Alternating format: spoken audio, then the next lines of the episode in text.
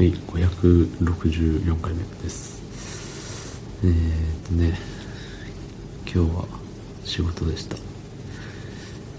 いつも家を出るよりどんだけだったかな。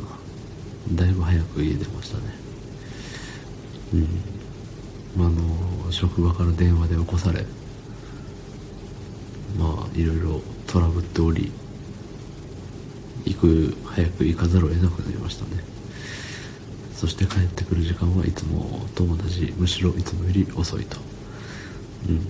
そんな本日、えー、2月20日日曜日。28時21分でございます。ね28時だってよ。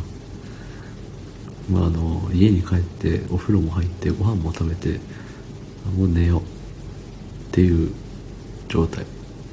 です。うんもうね寒すぎてね車の中であの録音してる場合じゃないってなって。で家に帰ったら家に帰ったでもうこれ先にお風呂入っちゃわなきゃってなって。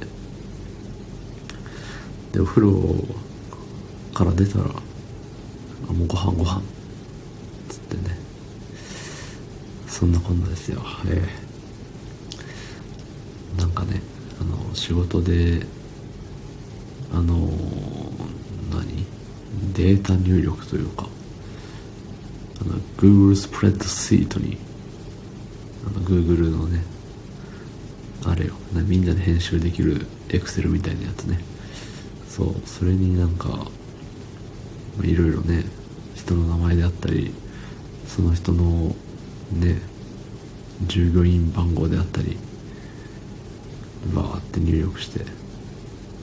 ただそれをね直で入力するんじゃなくて僕は一回紙に紙にバーってまとめてからえっ、ー、とその Google スプレッドシートにわーしてたんですよ。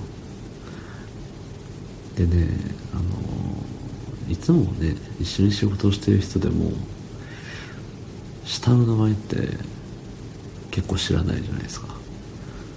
うん。なんか読み読みというかあの下の名前知ってるは知ってるけど漢字は知らない。あるあるだと思うんですよね。うん。ましてやその従業員番号なんて全くねその人と関係ない数字をね覚えられるわけはないんですよ。そう。それをいちいちね調べては書いて、えー、また Google スプレッドシートに移してっていう無限半無限ループ。無限ではないんですけどね。そう。でそれを終えてから気づいたのはこれエクセルでなんかなんていうの？番号入力したら名前とそのフルネーム漢字でねフルネームでバーンって出てきてその番号もねなんかそのまま使えてっていうのを作ってからコピーして Google スプレッドシートに貼り付けりゃ楽なんじゃねっていうのに終わってから気づきましたね、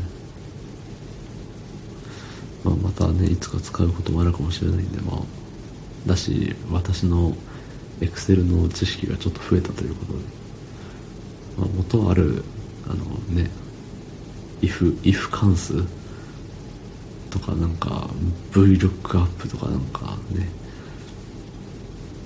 中級者から上級者にかけてみたいなイメージのねえっ、ー、と関数を使ってみちゃったりね。そう、まあ、使ってみたって言ってももともとあるやつから引っ張ってきてあこれがここにかかってるからここの数字をこういじったらあれができるんじゃないか？みたいななんだろうね工作みたいなそうそう。そんな感じでいろいろ触ってたらできちゃったよっていう。なんで何も見ずに作れって言われても絶対にできないです。でなんかエクセルってねできたらかっこいいよねって思いました。うん。なんかねプログラマーになったような気になれちゃうね。うん。もう文系ならではのそんな感性。です。はい。昨日の配信聞いてくれた方いいねをしてくれた方ありがとうございます。明日もお願いします。はい。ありがとうございました。